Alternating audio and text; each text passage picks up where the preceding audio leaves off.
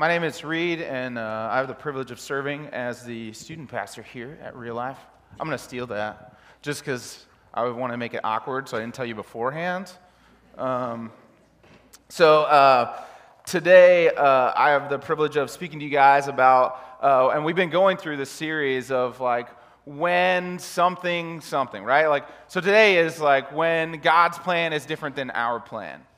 And when life just looks a little bit different for us than what we thought or what we planned, or God's plan just looks a little bit different than what we had orchestrated ourselves or what we thought that it would be like.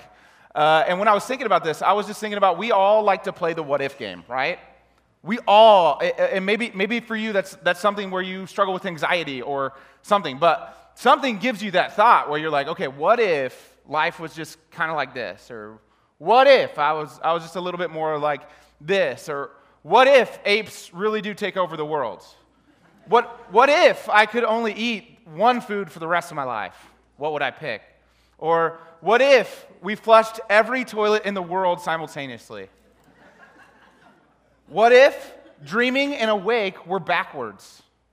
I don't know. I, I don't know. I hope that blows your mind. Uh, what if my best friend murders someone? Will I help him bury the body? Th- these are questions, right? Like, these are, what if I could read your thoughts, which right now I don't want to? What if the number 11 was actually pronounced 1T1? What if? What if I tied butter toast to the back of a cat and threw him off of this balcony? What would happen? What if? What if I was wrongfully put in an insane asylum and my only goal was to try to convince him that I was actually sane? What would I say?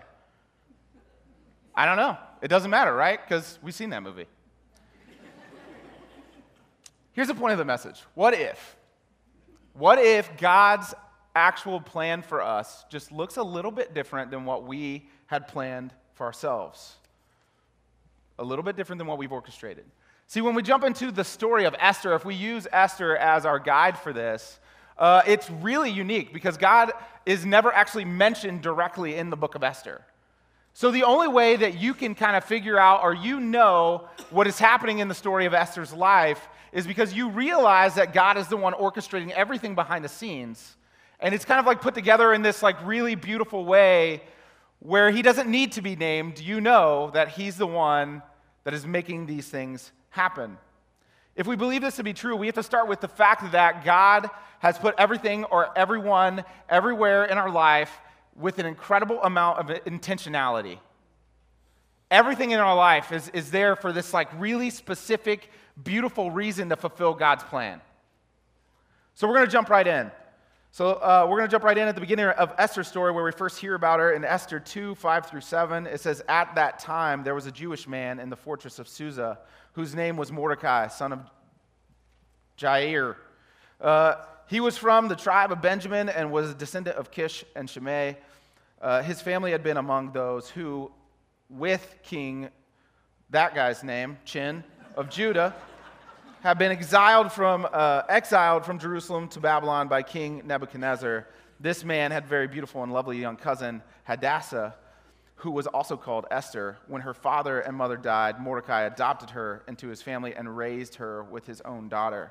See, here's the thing this kicks off right off the bat, right? We all have this perception of who Esther is, and we all think that Esther has like the most beautiful, wonderful life ever, right? Like, we just get this perception. Like, why else would you be chosen by the king? Why else would you be this like fantastic, loving person that everyone looks at and is like enamored by, right? Uh, but we see right off the bat, they're like, hey, listen, I want you to know at the beginning of her story, Esther has lost everything to get to this point. Where we started this story, like she's been shopped around from group to group to group. And we end up here where she's with her cousin finally, but in a land that is not her own, with the people that are not her own, other than she just lives with her family. And I'm sure that at times that has gotten really ugly, uh, and, and life just really wasn't all that great for her.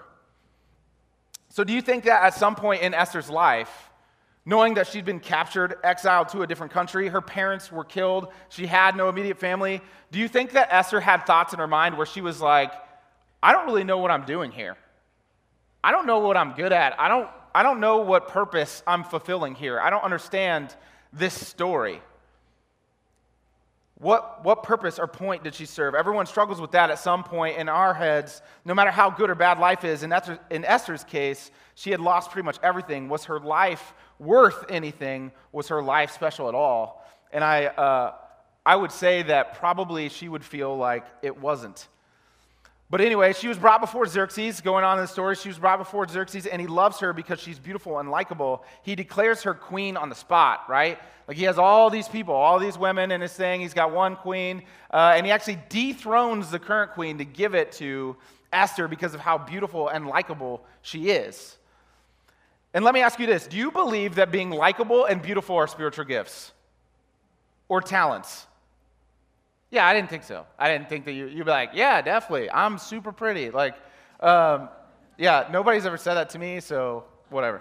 Um, so he declares a clean on the spot. But Esther didn't think so either. Esther didn't think that these things that she had going for her were actually talents, but little did she know that she could use this so much different than she thought. And, and here, let me ask you this question How many of you guys in this room right now think that your talents, what you have to offer other people or God or whatever, is enough? Or is top notch? You're like, yes, I am ready to fulfill God's purpose right now in this body, right? Like that. Oh, no hands raised? Oh, that's weird. Uh, yeah, here, let me. Okay, so for all you guys who are parents, you, you know this, this toy. I have a two year old. She's almost two years old. Um, and this for you, uh, I feel like all of us have had this at some point, right? Like it's just, I don't know if you just come back from the hospital and it's like magically in your house, but like everyone has one. Um, and, uh, and what I find fascinating about this box um, is you either like love it or hate it. And my two year old just bashes it and she doesn't understand that, um, she doesn't understand shapes. So um, I think she understands. I just think she likes driving me nuts.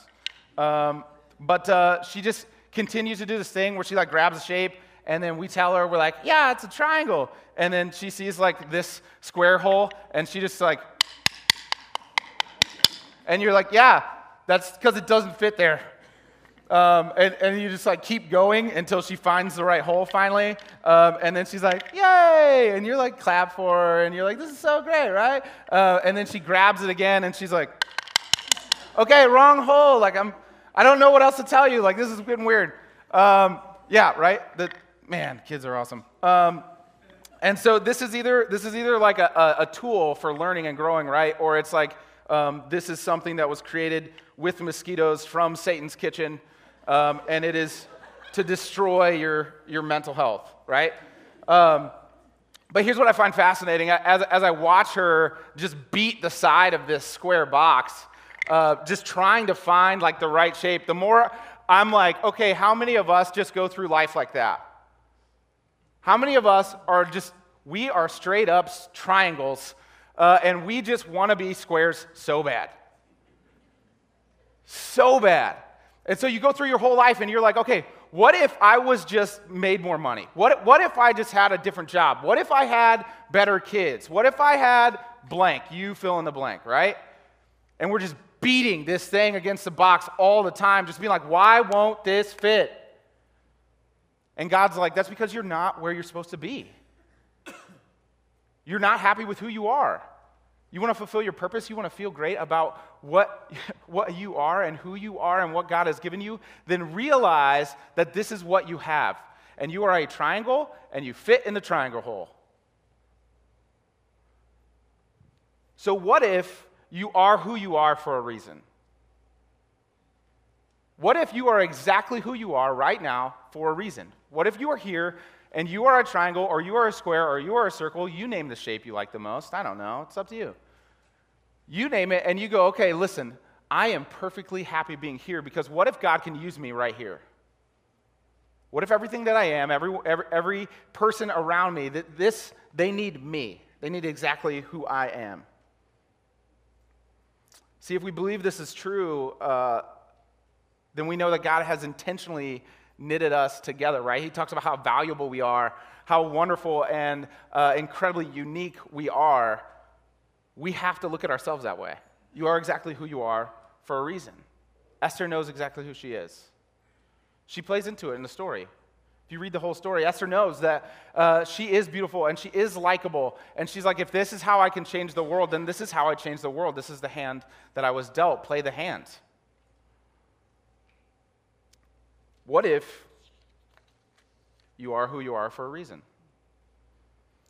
So, moving on, Mordecai finds out that um, there's this guy, and his name is Haman. And if uh, if you read the story, he's like the antagonist. He's like the evil doer guy who is just not a fan of people.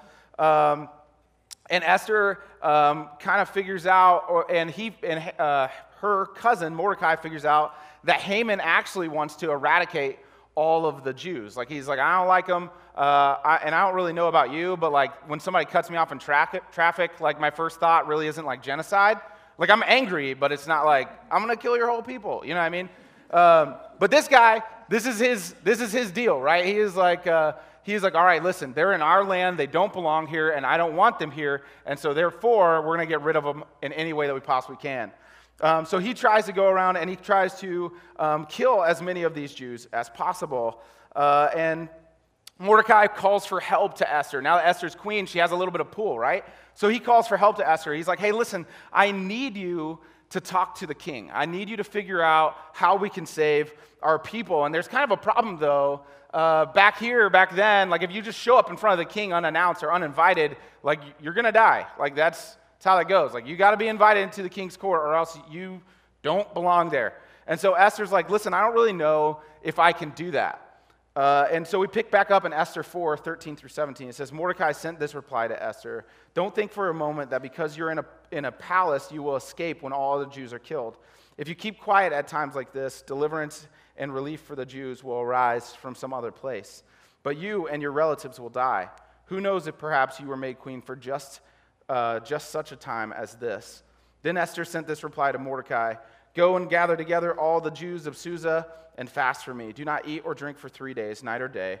My maids and I will do the same. And then, though it is against the law, I will go into, I will go in to see the king. If I must die, I must die. So Mordecai went away and did everything as Esther had ordered him. So um, I just figured we'd play a game. Um, and uh, here's the deal. So I wrote, it's super cute actually. I, I, there's an envelope in the seat back in front of someone, someone in this room, okay? Uh, so if you look in the seat back in front of you, if there's an envelope, it looks like this. It says, Yay, you found me. And then there's a heart and a smiley face.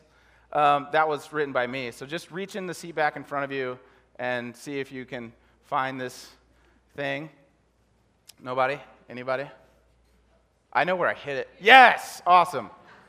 You win. Okay, so here's the deal. Um, so I just stole a bunch of like coffee house gift card things and I put them in here and I didn't tell anybody about it. So whether they redeem them or not, I'm not sure because I didn't ask. Um, that's up to Dale. Um, so, uh, so here's the deal. Let me ask you this question Did you pick that seat on purpose? Oh, yeah, you better give her one of those. Yeah. Uh, did you know exactly there? Were, did you know that there was something in the seat when you sat there? Right. So let me ask you this question: Do you feel like you sat there, that you are there on purpose or intentionally? Exactly. Yeah, because there is no reason. Because I've, yeah, I've, can, I've done this whole thing. It's great. Okay, anyway. So here's the deal. What if, let me ask you this question. What if you are exactly where you are supposed to be when you're supposed to be there? What if you're exactly where you're supposed to be? She didn't know that she was getting the envelope. She didn't realize that she was getting uh, a prize. She didn't realize anything like that, but she was exactly where she was supposed to be to win, right? How amazing is that to think about that in our life, right? Like, I don't know how I ended up where I'm at. Literally, you can ask my wife. I just wander around and hope things work out. It's a, it's a weird life, but it happens. The same thing is true for you. What if you are where you are for a reason? What if you're exactly where you're supposed to be? What if you're exactly in the family that you're supposed to be in, even though they're crazy and you're like, I don't really know if I'm supposed to be related to you, right? Like, I got a cousin who pees on electric fences. I know what that's like. It's weird. What if you're exactly in the job where you're supposed to be with the horrible people that you work with? What if you are exactly where you're supposed to be right now for God to use you? See, I think that, uh, I think that Esther had to figure out that, like, you know, even in a foreign land, being the queen isn't all that it's cracked up to be, I'm sure that there were people who hated her. Growing up, I had this buddy called Tom, and, and uh, Tom was, uh, was kind of younger than me a little bit, um, and I knew him because of uh, football and because of other things. And Tom went to a, a neighboring youth group of ours, and we just grew, um, we just became friends because we, uh, we, were the only guys on the football team who were Christians. So, um, so we just kind of like grew, grew um, close together, and we had these conversations all the time. And uh, one year specifically, Tom was trying to figure out um, why he was in this particular class. He struggled. He didn't understand it. It was a class that he picked. Um, so he was kind of like, okay, why am I here? I don't understand. Um, this teacher's awful. Uh, I hate this place. All that kind of stuff, right? That you do when you're in like ninth grade. Um, and uh, little did he know that there was this kid in this class named Frank. And Frank was, uh, and, and let, me, let me backtrack for a second. Tom was a kid who had, who had been bullied for a little bit, but he had gotten bigger, and now he's like 6'5, so no one bullies a 6'5 kid, oh, unless you're dumb. Um, but uh, he had kind of grown up, and, and he knew exactly what this was like. And um, he was in this class, and he met this kid named Frank, and Frank was this kid um, who had been bullied for years and was just kind of like really down on his luck and in his class. Um, and so Tom took it upon himself to be like, okay, listen, every week I'm going to invite Frank to church then. I don't know what else to do. And so he kind of like, okay, maybe this is why I'm here. And he was like, all right, hey, uh, you know, hey, Frank, do you want to go to church with me? Frank says no. He does this for three months. Like, I like, I like persistence, but eventually, like, you're kind of nuts, you know what I mean? Um, but he does this for three months. Every week, every Friday, we, are walking out of the school with our jerseys on, going to go play a game. He's like, hey, Frank, listen, man, you want, you want in this week? You want to go to church this week? And he says, hey, no, I'm, I'm out. I don't want to go. Don't want to be a part of it. I remember specifically this one day, uh, Tom comes in and he says, hey, listen, um, I'm just kind of fed up, man. And I was like, I get that. He's like, I'm not even going to ask him today. I get that it's Friday, and it's usually what I do on Friday, but I'm not going to ask him today. I'm just going to walk by and mind my own business because, like, honestly, it's awkward at this point, and I don't know what to do. I was like, I mean, who am I to tell you what to do? You know what I mean? I'm not Jesus. So, um, yeah, solid advice from a 17 year old. Um, and uh, he, he kind of walks out, and, and little did he know he forgot something. He has to walk back into school, and, uh, and he, he happens to walk right by Frank, and he sees him again, and he's like, All right, now I feel kind of guilty. Like, this is the one week I haven't asked you. Uh, and so he says, Hey, Frank, listen, do you want to come to church with me this weekend? Experience something different. And he was like, You know what? I will. And he, so he brings Frank to church with him. And like three or four days later, he finds out because uh, um, Frank opens up. He tells the group, He's like, Hey, listen, uh, before Tom invited me, uh, that same day on that Friday, like I was planning on going home and killing myself. And, and, and Frank, like, and Frank, to this day, has accepted and loves Jesus Christ because of Tom's obedience and love uh, for that moment. But here's a question that Tom had to ask himself okay, what if I am right where I am for a reason? What if, what if right here, I don't, I don't understand anything else? I don't understand why I'm here. I don't understand why I'm, what I'm doing. I don't understand the work I'm doing. I don't understand the success that's coming from this. But, like, what if, like, right here is where I'm supposed to be? What if God has you right where, you're, right where you are because you will serve a purpose there? And maybe, maybe it's for a really specific reason, even if, even if it's a really bad, crappy situation.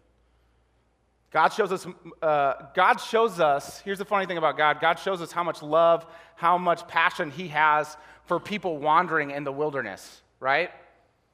And so here's, here's my thought. Like, if, you're, if you feel like you're just wandering around in the wilderness and you're out there lost somewhere, uh, guess what? I, I'm willing to put money on the fact that God is growing and, and stretching you, and you are learning, and there are some incredible opportunities coming at you out of that wilderness. And they may not look like what you think they do. Here's the third one What if God has them there for a reason? Here's what I mean by them. Here's what I mean by them.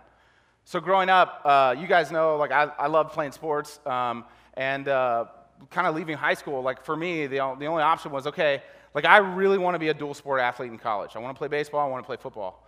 Uh, I want those to be options. And uh, going into my senior year, um, my head coach was a nutcase, and I mean that in like the most loving, non-loving way, right? Um, he was just insane, and and you guys understand when you have people in your life that just don't like you, right? They just don't like you for some reason or other. They just don't like you. Uh, and, I, and I went into his office one day and I said, hey, listen, Coach Fitz, I got this, uh, I, I got, I have scholarship opportunities. And so, like, if I don't get this, this, and this, like, I'm, I'm not going to be able to still play in college. And he looked at me and he said, You don't have anything. I said, What?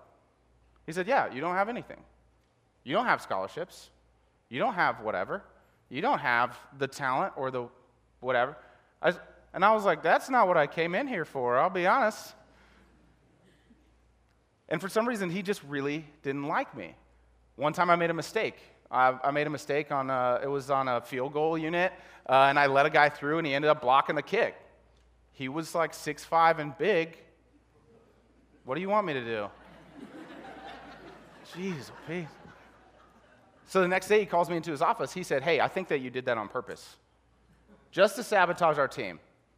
And I said, You don't think that I love our team enough to not let that happen? He said, No, I don't. I said, Okay. I mean, uh, there are people in our life that literally don't care about anything else other than destroying you. They don't. And it seems like a pessimistic view, but it's reality. We all know. There's people in our lives that just don't like us. Let, let me ask you this question What if Fitz, that coach, Coach Fitz, was in my life for a reason? What if God put him there for a reason? Let's, let's pick back up in Esther.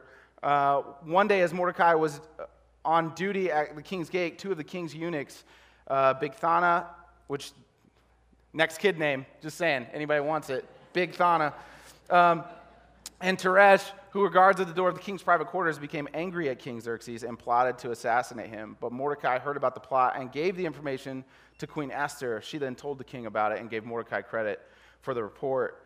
When the investigation was made and Mordecai's story was found to be true, the two men were impaled on a sharpened pole. This was all recorded in the book of the history of King Xerxes' reigns. So imagine that you were taken away from your family. Imagine that everything, everything you've ever loved and you thought was great was taken away from you, and then you have an opportunity to save the person who has taken everything away from you. What would you do? Yeah, most of us aren't like, he gonna get his. You know what I mean? Like, yeah, uh, and we just let that happen, right? Mordecai and Esther, Mordecai and Esther had this opportunity. They had an opportunity to save someone that they really probably did not want to save, right? And they decided to what? They decided to save him, respect him, honor him. Mordecai and Esther had a choice, um, and they made a choice that they thought would only fulfill God's plan. Sometimes God puts people around us that we have every reason to dislike. And if someone doesn't like you, they will treat you awful and feel okay about it. And you might be saying, yeah, but they deserve it. Like, Reed, you don't understand. Like, you don't, you don't know what I've been through with this person. Unless someone is directly keeping you from God, he calls us to accept everyone and accept them and respect them. Here's a side note learning from Esther God can use the worst people to fulfill his plan. The worst people. So, what if God has them there for a reason? As we continue on in Esther 6, uh, one night, this, the, the king was kind of trouble. He had trouble sleeping. And so he calls over this maidservant and, uh, and he's like, hey, will you read to me the story of my reign, right? I don't know if any of you guys are like insomniacs or whatever and you can't sleep at night, but like very rarely are you probably like, hey, spouse, can you bring over a book of my deeds and read them to me because it helps me sleep at night, right? Uh, like, it, I, I'm just assuming, you know, you might have a book. I don't know.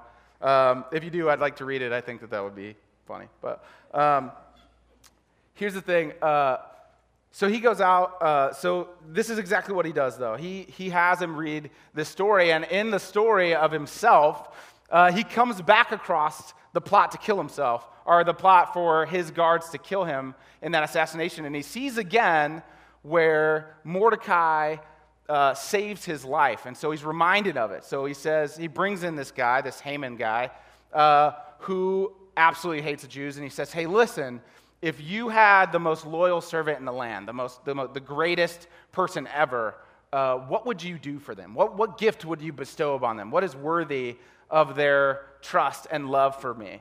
Uh, and so Haman, being the super self centered dude that he is, uh, he decides that he's going to give him something that he thinks that he should receive. So he's like, yeah. He's like, whoever, whoever your faithful, loving servant is, um, put a robe on him, give him a horse, let him ride around the city and declare how great and faithful and loving he is. And he goes, All right, great. Go do that for Mordecai. Right? Which I'm sure if you're like the most self centered person ever, that is like in your head, you're like, Yay, I thought that was for me. And so he goes, and, and uh, while he's going around, Esther is like, I'm the queen, so I'm going to throw a banquet for this guy because this is what we should do for him, uh, even though he's my cousin. And he throws this banquet, and at the banquet, um, Xerxes is King Xerxes is like, hey, listen, is there anything that I can do for you, my bride, the person that I love the most? Is there anything that I can do? And she says, I just want you to save my people. And he's like, anything, you name it. He's like, I just, she's, she says, I just want to save my people. And he's like, who would try to destroy your people. And she points out Haman, and he kills him, which is great. Um, right? So, for all you people who are like, he's going to get his, like, he did in the end. But every story doesn't work like that, okay? Every story doesn't work like that. Here's, here's all I know. What if the way God was working behind the scenes was magnificent? What, what if it was like this beautifully painted canvas of something that you've you could never, ever experience or see before if you're not looking. Well, or, or, or, even if you are looking, maybe you just don't see it. And that's okay. See, following God takes this, this extreme amount of faith in saying, okay, I know who is orchestrating everything behind the scenes, and I know what is being painted behind me. I just can't see it, but other people can. What if What's behind you, what's being painted, the, the plan that God has for you is so incredibly immaculate, and you would see it if you weren't too busy looking at your own blueprints for what you thought your life should be like. Here's all I know you are who you are for a reason. You are special, you are unique, you are so incredibly uh, gifted in your own way, and God has a plan to use those gifts for His will. You are where you are for a reason. Even if this is a horrible, horrible stage of life for you, even if this is a horrible season, or if it's a great season, God has you exactly where He wants you to be in order to grow, learn, stretch, and affect and love other people. The people around you are here for a reason. We have them for a reason. See, when you give all these things airtime, you start to realize that God's plan often doesn't look like ours, but it is so much more beautiful than we could ever imagine. He's giving you some, incredible, some incredible opportunities to follow Him and love Him and show people His love. The question is what if you just, to, you just chose to make the most of those opportunities? Let's pray. Father God, thank you for today. Thank you for um, a chance to talk about you. God, thank you for the story of Esther. Uh, through her, we know um, your power and we know um, your love and orchestrating and building a plan for our lives.